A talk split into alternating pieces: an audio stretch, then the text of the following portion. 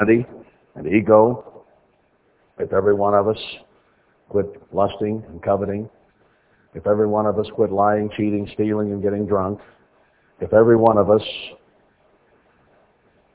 showed perfect, sterling, godly character, it still would not impress the world.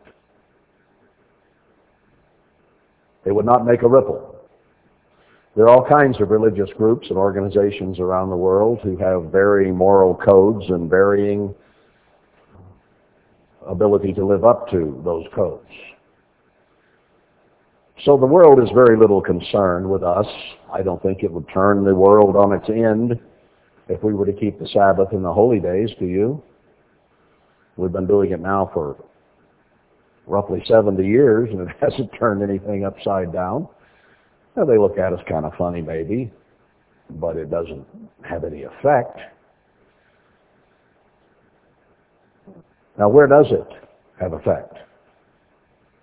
With God.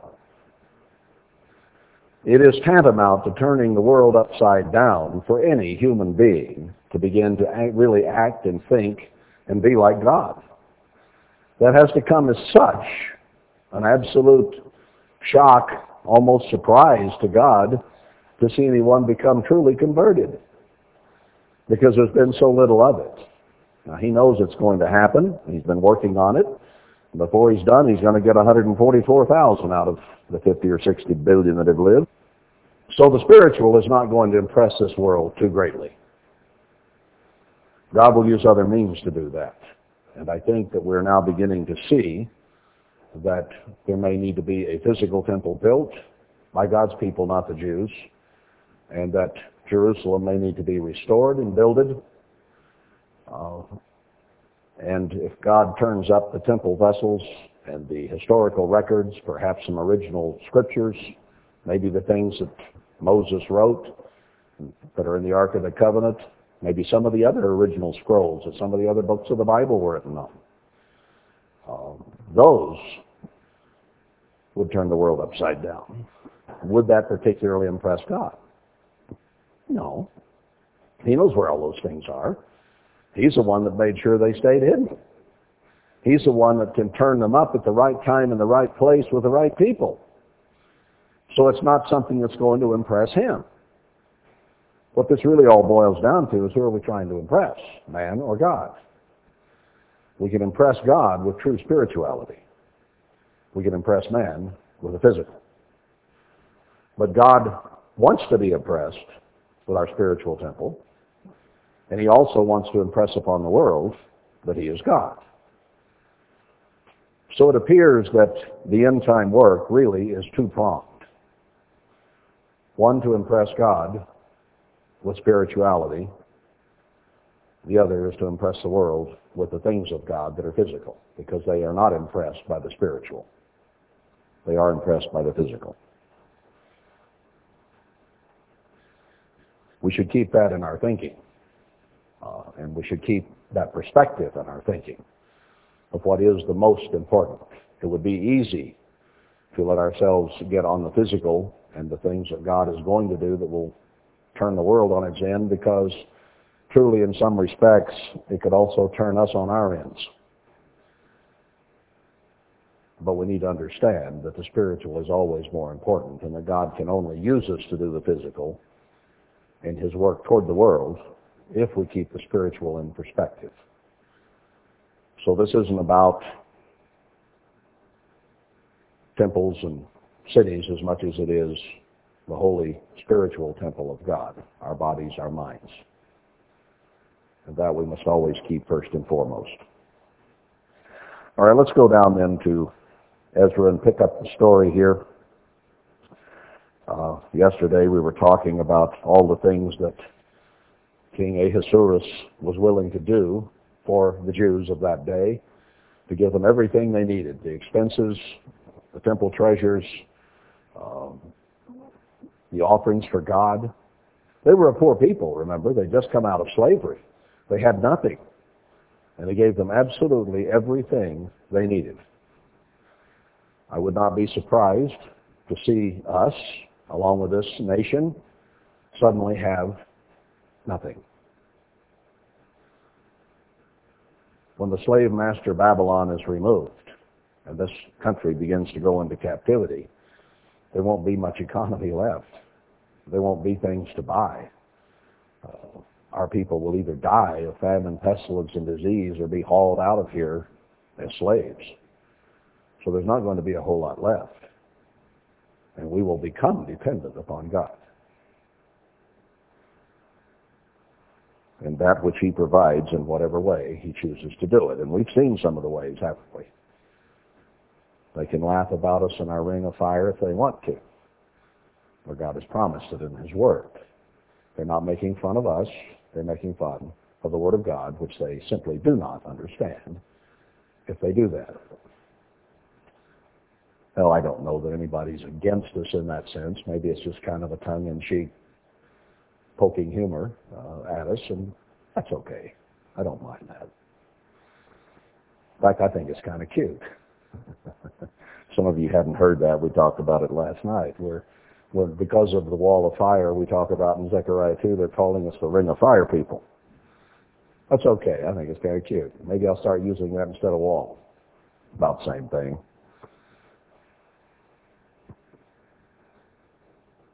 All right, let's go on down to chapter eight. These are now the chief of their fathers, and this is the genealogy of, the, of them that went up with me from Babylon in the reign of, Artas- of Ahasuerus the king. And he names a bunch of people here. Uh, I don't know that I'll go through all of that. Uh, that just takes time, and, and it doesn't at this moment uh, have any specific meaning that I can attach to it. Um, maybe at some point uh, we'll understand just why God used the particular names he did. I think in a general sense, we have to understand that uh, early in Ezra, those that were named who came up with Zerubbabel, and here those who came up with Ezra, and that there may be a time when the faithful of the end time also are listed. You don't know these people.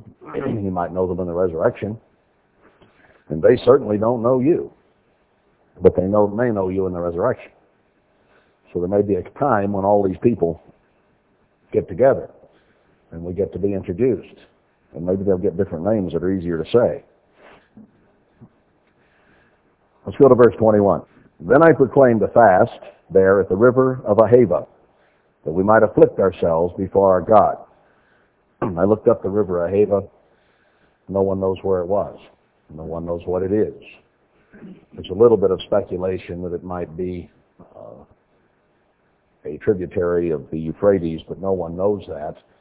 And some of the Bible dictionaries and encyclopedias are very quick to say that no one knows. So was it over there in Persia? Was it over where? I don't know. Nobody seems to know.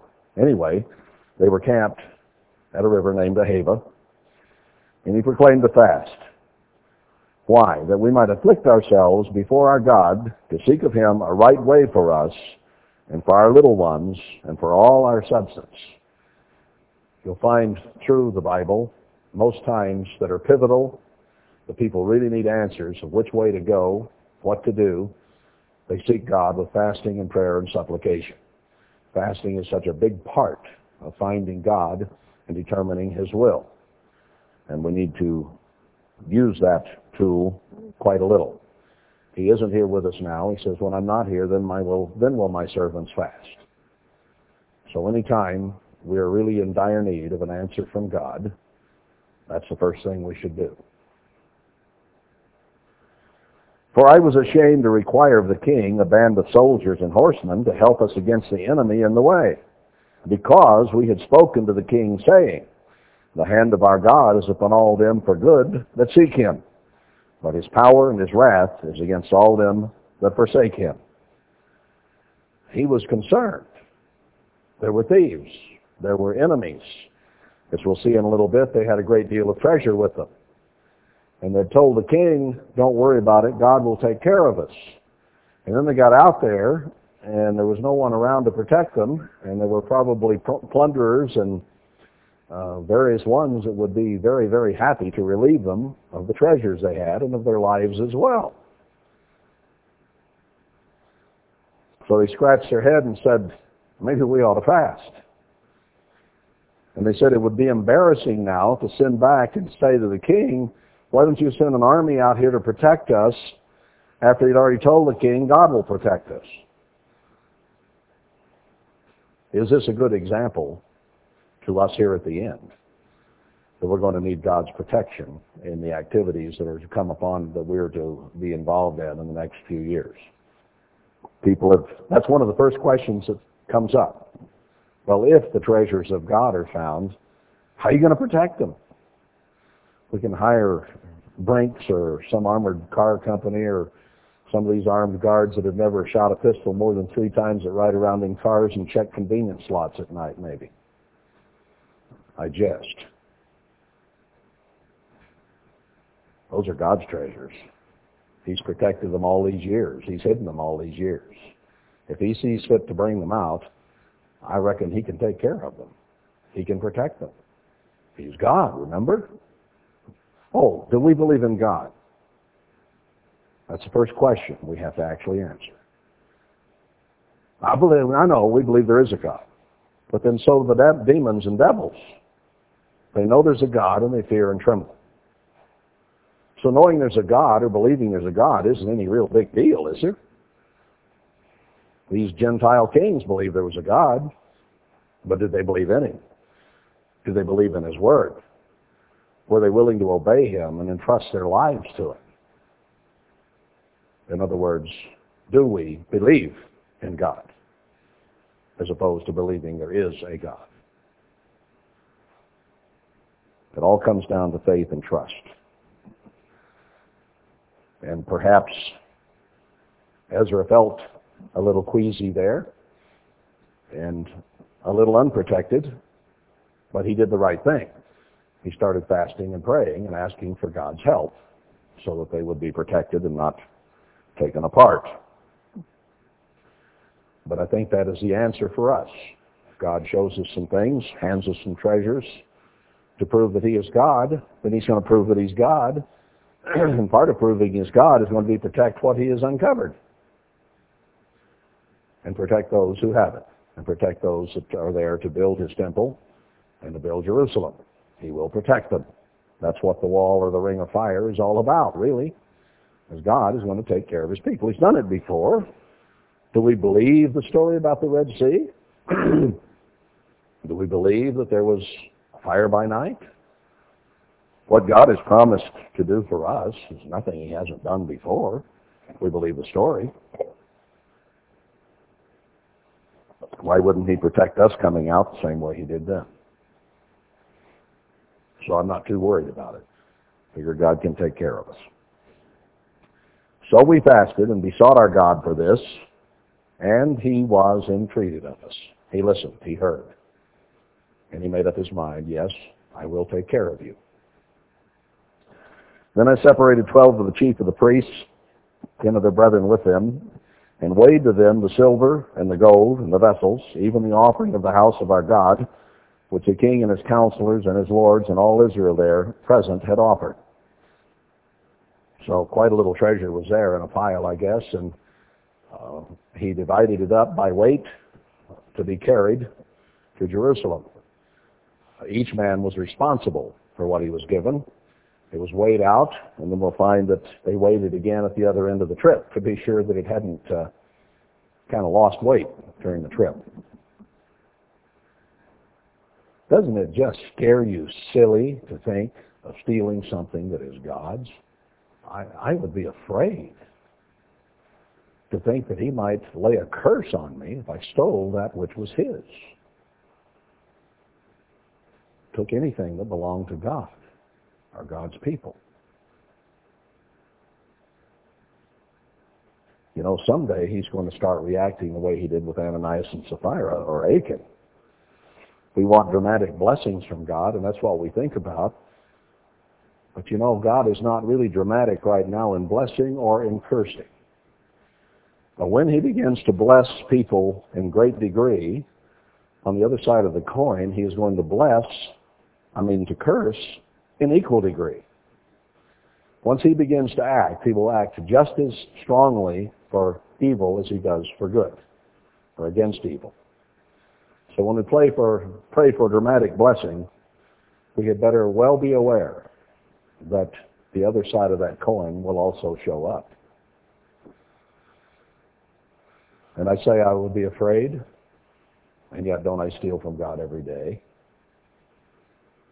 I steal His honor. I steal His respect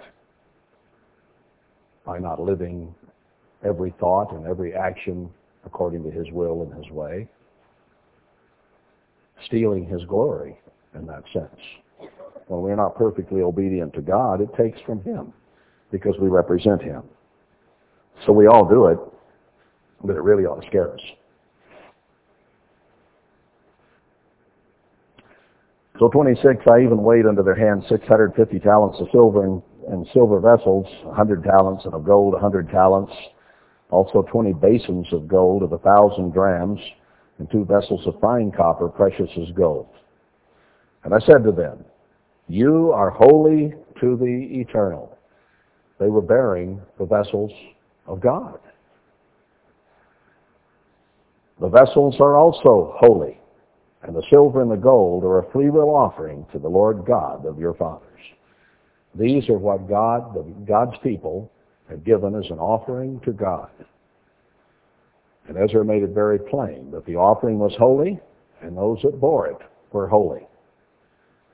Now doesn't that put into perspective a little more Isaiah fifty-two, where it says to depart you from Babylon, touch not the unclean thing, and be, and, uh, be you holy to bear the vessels of the eternal. And the silver and the gold are a freewill offering uh, to the eternal God of your fathers. Watch you and keep them. Be careful with them, in other words. Treat them as something holy. Until you weigh them before the chief of the priests and the Levites and the chief of the fathers of Israel at Jerusalem in the chambers of the house of the eternal. So took the priests and the Levites the weight of the silver and the gold and the vessels to bring them to Jerusalem to the house of our God. Then we departed from the river of Ahava on the twelfth month, or twelfth day of the first month, to go to Jerusalem. And the hand of our God was upon us. And He delivered us from the hand of the enemy and of such as lay in wait by the way. Not only did they fast and pray about it and entreat God, He was entreated of them, heard them, and He carried through and protected them all the way through. So it can be done. God has not changed. He's the same yesterday, today, and forever. And any project He has us to do here at the end, and we're talking about doing the same project all over again, are we not? If He protected once in this very same project, there's no question He can do the same again. That doesn't mean we shouldn't be careful and handle those things of God very carefully. Whether it be the Word of God, His, His Word, handled very carefully. He even says, don't let one word of it drop to the ground, to be sure that we don't let any of His Word escape us or get away from us. And He would say the same thing of anything physical that is important. But we're to take very, very careful care of it, because it's His. And I think that that scripture in Haggai chapter two comes into focus and into great play here, where He says, the gold is mine and the silver is mine. That which He turns up to use in the temple is His. It's not ours to use as we please. It's His to use as He directs.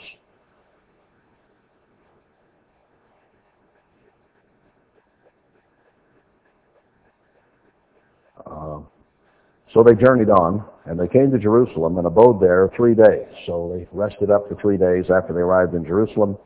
And on the fourth day was the silver and gold and the vessels weighed in the house of our God by the hand of Meremoth, the son of Uriah, the priest, and with him was Eleazar, and Jozabad, the son of Jeshua, and Noadiah, and the son of Benui, or Benui, Levites. By number and by weight of every one, and all the weight was written at that time. So uh, they took what had been given to each one, weighted carefully, made sure it was all there.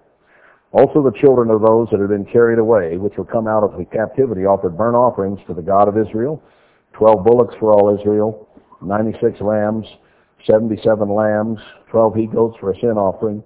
All this was a burnt offering to the eternal. That's a lot of butchering. It's a lot of hard work. to God is worth it. Make a fine offering to God. And if I forget to say so at the end of this, I do appreciate and thank you for all the fine offerings you've given here at the feast, uh, as God has directed us to do, to not come before Him empty, but to give an offering to our God. He puts it in the hands of men, but He asks us that we handle it carefully and that we be holy and use it in a holy manner. So we will attempt to do that, but thank you for bringing that which you've brought before God. Some of you who are new might have been wondering when the offertory was going to come and uh, when we were going to get a quiet offering and then a noisy offering and then a tear up your checks and write a bigger one offering and all that. And I forgot, I'm sorry. Uh, didn't do that. No, we don't do that. We just put a box there. It's your responsibility. It's not mine to extract money from you. Extraction, that's a, isn't that a dental word? It's not a church word, not a godly word. We're not here to extract money from you.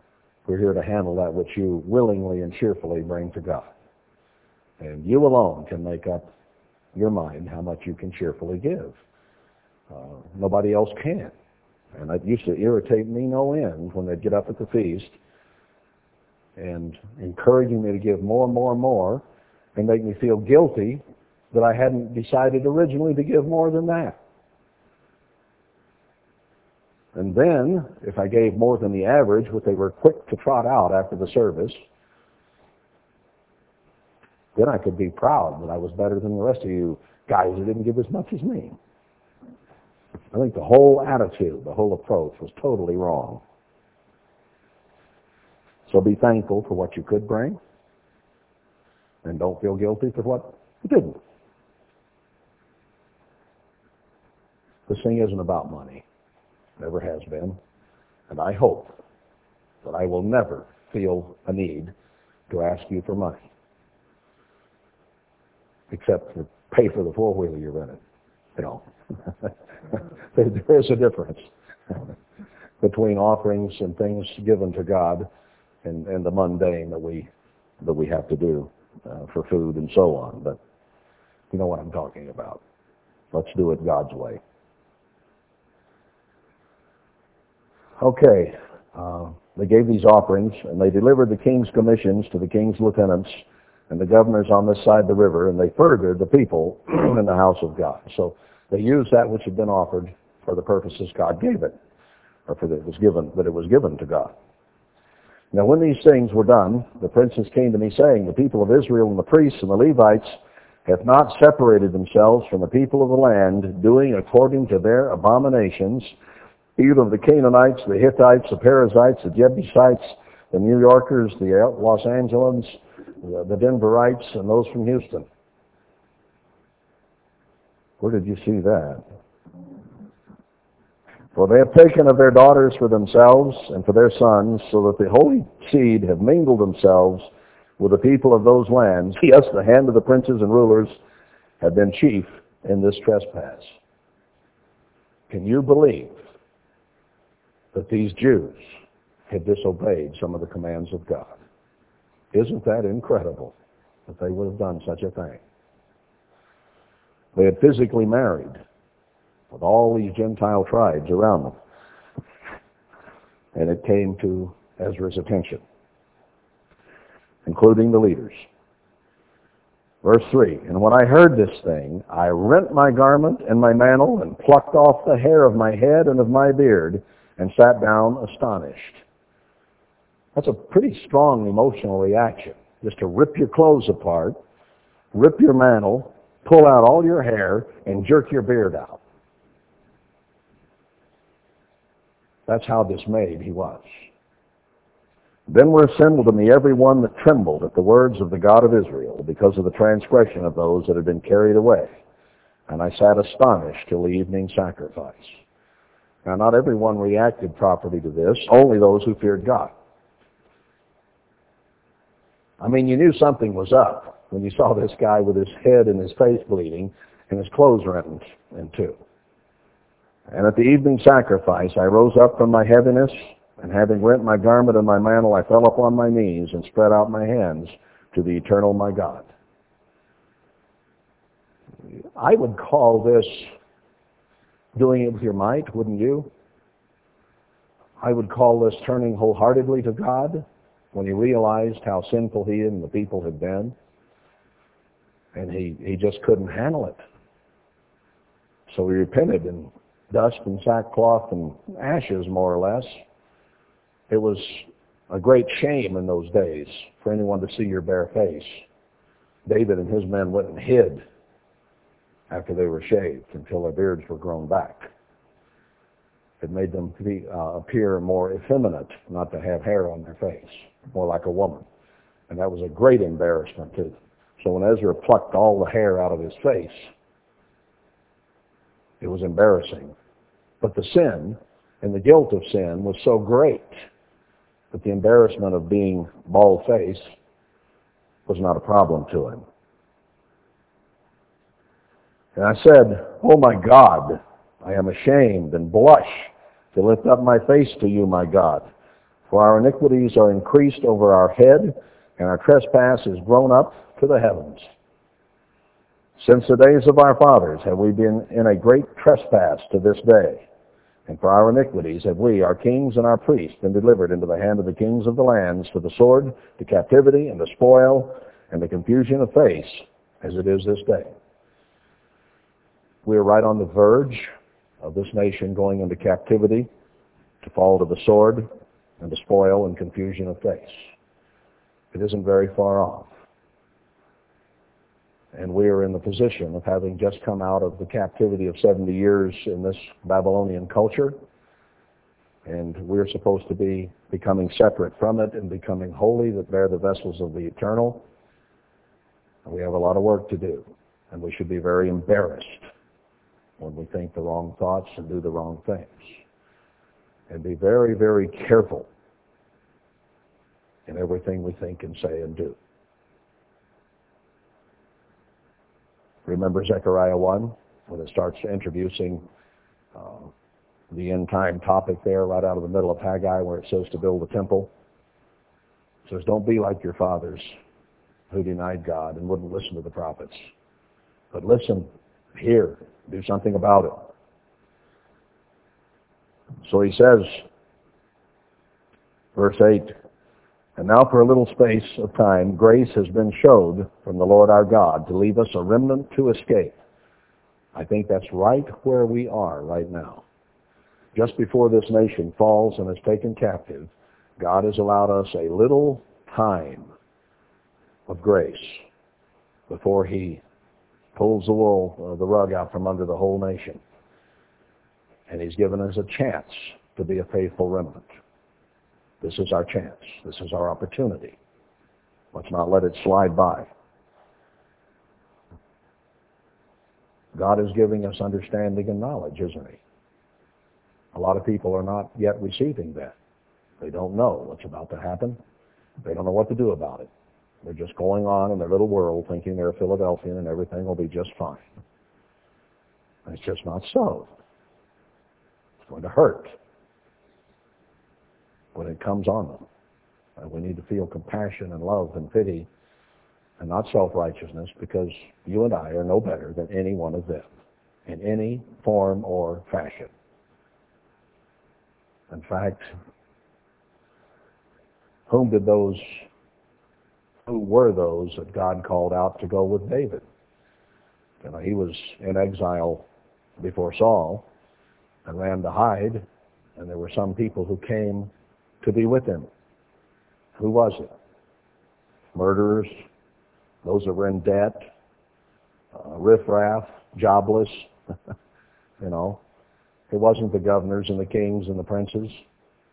It was the dregs of society. We're the weak and the base, and we're no better than anyone else anywhere. The only advantage we have at the moment is God has shown us grace and mercy and letting us see what he is doing, because he needed somebody to come out and prepare the way. So he chose us, such as we are. And when the way is prepared, and God begins to do some things, if we qualify, then it will be to his glory, certainly not ours.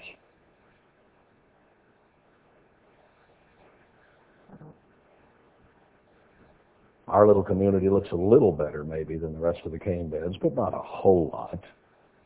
We have old trailers and funny-shaped barns and bins and colors and everything else too. So there's nothing we can be proud of, nor should we. But don't be discouraged by that. That's the way God works. By the time David's little crew of riffraff was finished, it had become mighty men. And I hope that we can become mighty men and women, mighty in faith, mighty in love, mighty in hope, and mighty indeed, through the Spirit of the eternal, powerful, almighty God. That's all that matters. Well, He's given us a chance to leave us a remnant to escape and to give us a nail in His holy place, that our God may lighten our eyes and give us a little reviving in our bondage. He hasn't yet shined the light of His favor all over us, but if He gives us a little light, a little bit of light at the end of the tunnel, if you will, and a nail in His holy place, a place to hang our hat where God is. For we were bondmen. We were slaves to this world, weren't we? Yet our God has not forsaken us in our bondage, but has extended mercy to us in the sight of the kings of Persia, to give us a reviving, to set up the house of our God, and to repair the desolations thereof, and to give us a wall in Judah and in Jerusalem. So Ezra understood the temple had to be built, but he understood the next job was to build Jerusalem and the wall or the moat around Jerusalem. Sounds just like Daniel nine, doesn't it, in time prophecy? We know what has to be done. Now we need to do our part so that God will use us to be a part of that. And now, O our God, what shall we say after this? For we have forsaken your commandments. Uh, them marrying among the Gentiles is tantamount to us seeking after the lovers of this world in the way we go about our lives, being involved in their music, their entertainment, their, their fiat money system that is haywire, with their culture in every way. Whatever it might be, it is ungodly. Some people think that Ron Paul would save the nation if he were elected. He has a groundswell of followers that is getting bigger because he understands the fiat money system is nothing but a paper dream and will go up in smoke. He understands certain things about what's wrong with our culture. Could begin to save us, but there was a way that he could get elected, and there isn't, because we're going to be punished for our individual sin, for the way we're living. So it's not a political problem at all, it's a sin problem, and that's what God is going to punish for. So even if you get a good political leader in there who understands economics better, and isn't that what we think would save everything? Because all we worry about, basically, in America today, most Americans, is the economy. Keep my money coming so I can have a soft life. That's about as deep as any American, or most Americans, think. Because materialism and money and buying things is the god of this nation. And that's part of our boredom with the world, is being too materialistic ourselves. And we have to get past that.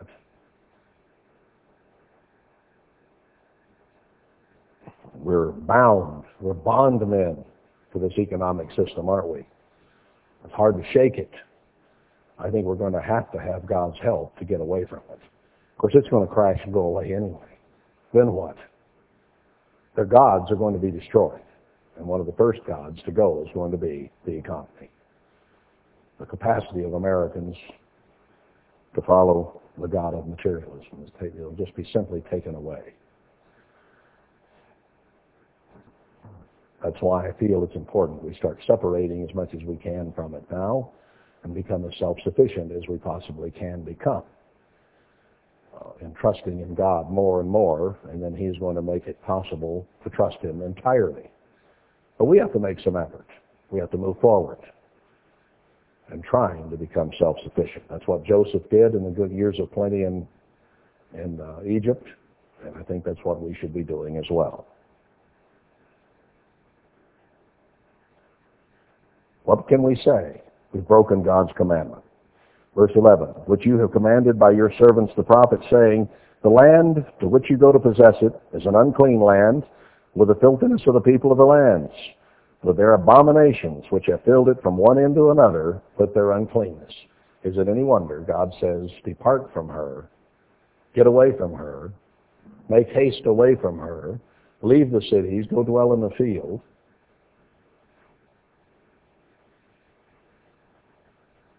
Lest you be partakers of her sins and her plagues. Do we believe Him? How many times have I said these things? And how hard is it for us to actually begin to make the breaks that we need to make? Difficult, hard.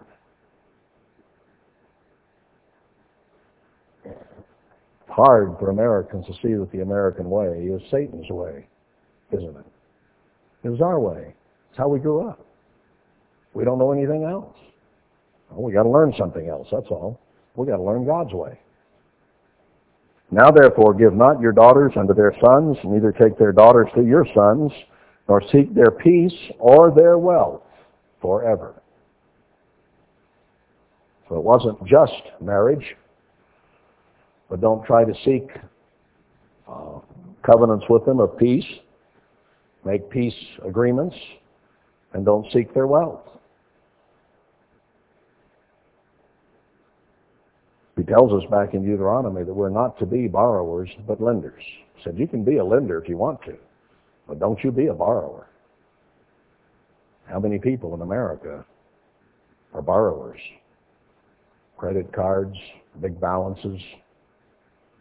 We owe on our cars, we owe on our houses, we owe on our earrings, we owe, you know, virtually everything Americans owe.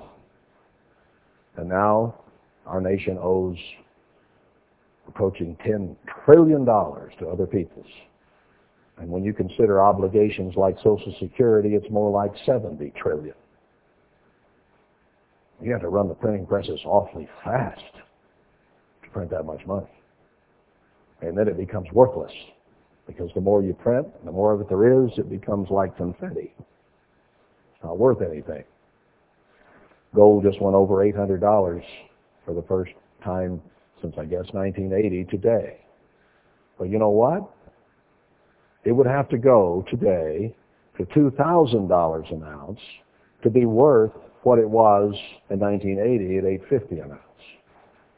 In other words, the dollar is worth so much less today than it was in nineteen eighty that even if it reached the, the record of eight fifty, which it reached in nineteen eighty, it wouldn't come anywhere near buying the amount that it would buy in nineteen eighty. Our dollar is going down the rat hole. And it is a fiat currency that is worthless and based on nothing but confidence in it. And yet we borrow, borrow, borrow. And all the goods that we have, they're going to repossess one of these days. I read an article where they put out hundreds of billions in these uh, lousy mortgage and credit instruments. And somebody was crowing that, boy, we were smart. We sold them all off and got them to overseas people. So we weren't left holding the bag. Well, yeah, be smart aleck all you want. But what about when all those people over there realize that they just got hundreds of billions of dollars of worthless stuff and paid their good money for it? They're not going to be very happy campers. And some of that smart aleck may get knocked off your face when they decide to come over here and foreclose on those buildings. We did exactly what God told us not to do. We became, we used to be the world's greatest lender. Now we're the world's greatest borrower. that's just happened in a few years, turned completely around, and there was no getting out of it. We were in hock so deep, there's no way out. Just because we broke that one verse, that one statement of God, because of our greed,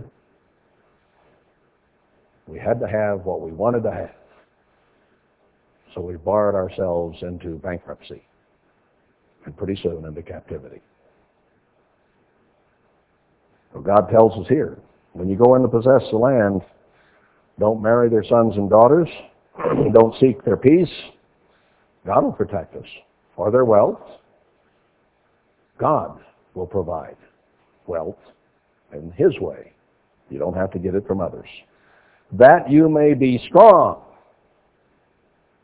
We're not strong anymore. We're weak. And eat the good of the land, and leave it for an inheritance to your children forever. Our children no longer have an inheritance. We have borrowed money and borrowed money from other nations to the place that our farms, our land, our parks are all mortgaged to foreigners, for the most part. And it's becoming more and more of that every day. There's nothing left for our children. They're going to come in and take it all, and legally. And after all that has come upon us for our evil deeds and for our great trespass, seeing that our God has punished us less than our iniquities deserve, and has given us such deliverance, is this. I think we can be thankful, you and I, that God has given us the knowledge to begin to disassociate ourselves from this, lest we partake of the sins and the plagues. Should we again break your commandments and join in affinity with the people of these abominations? Shall we begin to eat and drink with the drunken and say the Lord delays His coming? Or shall we get on with it? Would not you be angry with us till you had consumed us, so that there should be no remnant nor escaping? Yes, that's right. If we go back the wrong way, God's wrath will fall upon us as well. We're only special, and special to God, so long as we obey Him. And if we don't, then that special status will be removed and will be destroyed with everyone else. O Lord God of Israel, you are righteous, for we remain yet escaped as it is this day. Behold, we are before you in our trespasses, for we cannot stand before you because of this. So they had built the temple. They were considering building the wall. God had given them the temple vessels. God had given them the wealth of the Persian Empire. And yet they realized they were still far from perfect, and that they had better repent and do God's way. Otherwise, it would all be taken away. Now when Ezra had prayed and when he had confessed, chapter ten, weeping and casting himself down before the house of God, there assembled to him out of Israel a very great congregation of men and women and children, for the people wept very sore. This was a big deal. They had married all these women who were not of Israel. They had children by them. And Shechaniah, the son of Je- Jehi, or Je- yeah, Jehiel, one of the sons of Elam, answered and said to Ezra, we have trespassed against our God and have taken strange wives of the people of the land. Yet now there is hope in Israel concerning this thing. Now therefore let us make a covenant with our God to put away all the wives and such as are born of them, according to the counsel of my Lord, and of those that tremble at the commandment of our God, and let it be done according to the law. Now this sounds harsh, doesn't it? I'm sure those men love their wives, their children, and that the children love their father. But what had been done was ungodly, and God did not approve of it. They had to fix it. Didn't Christ Himself say that we'd better be willing to give up father, mother, brother, sister, our mates, our lands, our homes, for His sake? There's nothing on this earth, including our blood relatives, but God says we cannot be unwilling to give up. Sounds very harsh. First Corinthians seven is all about, if a maid is pleased to dwell with you, then dwell with them, serve them. But if they get in the way of you obeying God, because we were told in Acts five twenty-nine, obey God rather than man, But you have every right to separate and even to remarry in the church, not outside, because God is the one who did not call your mate, and he takes responsibility for it. If he only called you and your mate fights you and will not let you obey God, then you have a right, according to First Corinthians seven, to separate it, even to remarry it. There are people who will argue that, but that's plainly what the Scripture says. The believer is not bound. If you're not bound, you're unbound. And if you're unbound, you're free to marry. Now, some would be self-righteous about that, but God did make an allowance because he is the one who calls, one or both. And this is a serious matter, and I'm not standing here trying to promote divorce and remarriage by any means. Marriage is sacrosanct before God, so don't get me wrong on that. I'm not looking for excuses. And when that doctrine was changed in the church, people misused and abused it horribly, swapping wives and doing all kinds of things that were wrong all across the country and around the world. And the ministry was in great part to blame for allowing that to happen, and some of them did the same thing. So when God makes a righteous allowance for something and people abuse it, then they are culpable, and God will hold them responsible and accountable for it. Let's not get too much sidetracked onto that. So he said, "Arise, for this matter belongs to you, to, to Ezra. We will also will be with you. Be of courage and do it." Whatever needs to be done, that God says, we'll back you. It's going to be tough. Get her done. Then arose Ezra and made the chief priests, the Levites, and all Israel to swear that they should do according to this word, and they swore. And Ezra rose up from before the house of God and went into the chamber of Joh- Johanan, the son of Eliashib, Eliashib. And when he came there, he did eat no bread nor drink water, for he mourned because of the transgression of them that had been carried away. And they made proclamation throughout Judah and Jerusalem to all the children of the captivity that they should gather themselves together to Jerusalem. Serious business, let's all get together.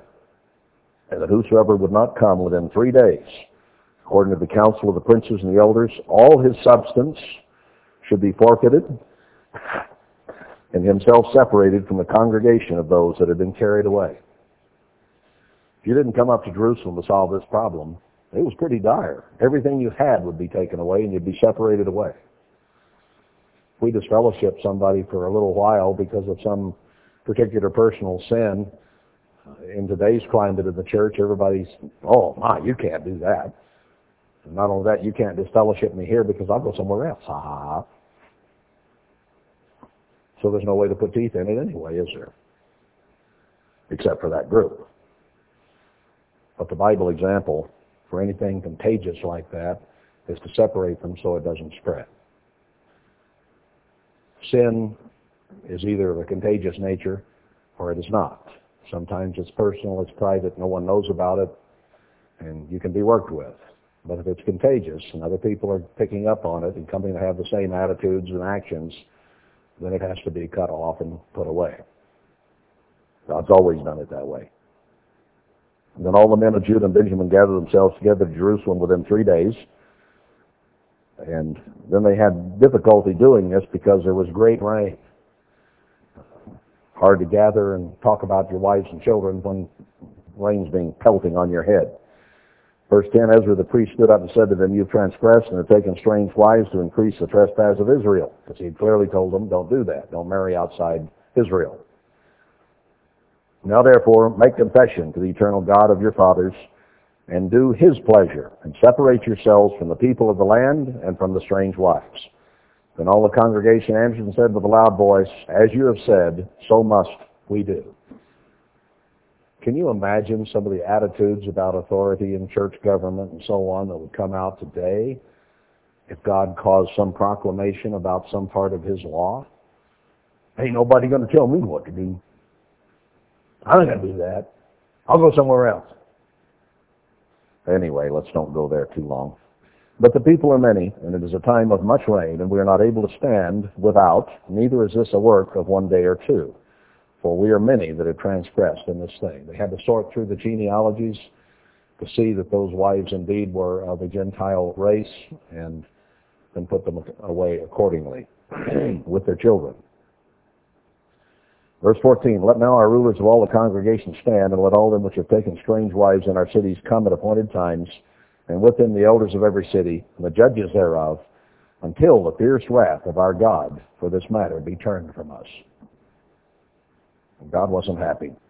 Verse sixteen, the children of the captivity did so, and Ezra the priest with certain chief of the fathers, after the house of their fathers, and all of them by their names were separated, and sat down on the first day of the tenth month to examine the matter. And they made an end with all the men that had taken strange wives by the first day of the first month. So a matter of months here to go through it all. And among the sons of the priests there were found that had taken strange wives, namely the sons of Jeshua, the sons of Jozabad and his brethren, and it names a bunch more. Verse nineteen, and they gave their hands that they would put away their wives, and being guilty, they offered a ram of the flock for their trespass. That it names a whole bunch of people who had to put away their wives and children. Sad day. Repentance and turning to God when you've been going a wrong way is always a difficult, sad, frustrating day. Because all the things you wanted to do and did do, you have to turn and walk away from. And the guilt that goes with it. So it names all these people in verse forty-four. It says, all these had taken strange wives, and some of them had wives by whom they had children. So it included all of it.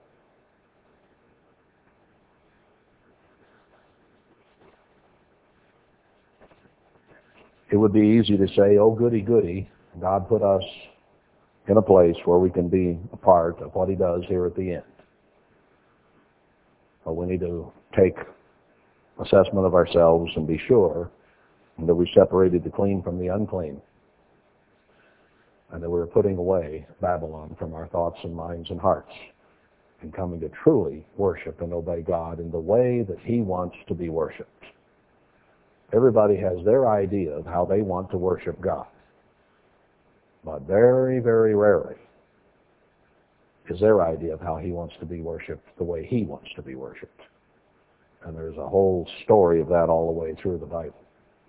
You've got to do it according to his rules and his ways, so that it doesn't count. The Pharisees had decided how they wanted to worship God. And Christ told them, you may be sincere in what you're doing, you may believe what you're doing, you may think it's good, holy, and righteous, but you're worshiping your father, the devil. Ooh. Pretty tough words. You don't even know the Father. You're not doing it his way. Well, God has called us, brethren, to do a very, very important work. To work in the building of his spiritual temple, and possibly to work in building a physical temple and the walls of Jerusalem. Both are very serious undertakings with great implications here at the end. I hope that we have that better in mind now, and better understanding, having gone through some of these scriptures that God wrote, uh, because they certainly do apply now, and they have become very, very real to us. So we need to buck up, straighten up, do what we need to do, so that we can be holy and bear the vessels of the eternal. And this is something that goes on beyond today. This is the last great day of the feast. We've gone through seven days picturing the millennium of God, when Christ will have married his bride and will have made a mother, and kings and priests and rulers of her, and will bring peace, happiness, and prosperity to this world. He has given you and me an opportunity to become a part of a very small microcosm of what that day will be like right here at the end. And he is going to intervene soon in ways that will astound us, because he wants an example of what it will be to be put before this world who's trying to do it their way. We can't do it our way. We have to give up our concourse and our intercourse and all kinds of course with this world and do it God's way. Then he will use us to help bring peace, happiness, contentment, so the wolves and lions and lambs can all lie down together in peace on the snake hole. And then it extends to today, when all those people, those billions of people, are going to be resurrected into a peaceful, happy, wholesome world. And the misery and the pain that they died in through cancer, heart disease, diabetes, amputations, legs, arms, ears blown off in war, starvation, all the ways they've died, they're going to be brought back with healthy bodies, healthy minds, and we will be there to help teach them the way of peace and love, which is all they ever really wanted. They just wanted peace and love, and they went about it the wrong way. It'll be our job to teach them the right way. You wanted peace and love, and you went this way, you went that way, you tried every kind of government, you tried every kind of philosophy that you could come up with to bring peace and love, and it didn't work. There's only one way you didn't try. You tried everything you could think of except this one way. Now listen, because you're going to hear the only way the peace and love and happiness can come. Are we convinced? Are we committed to live the only, the one and only way that produces peace?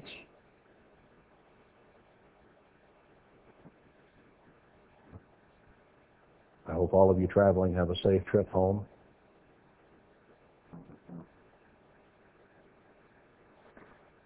I hate for this to end. It's been a wonderful time, and I appreciate all your attitudes and all you've done. I'm a big baby.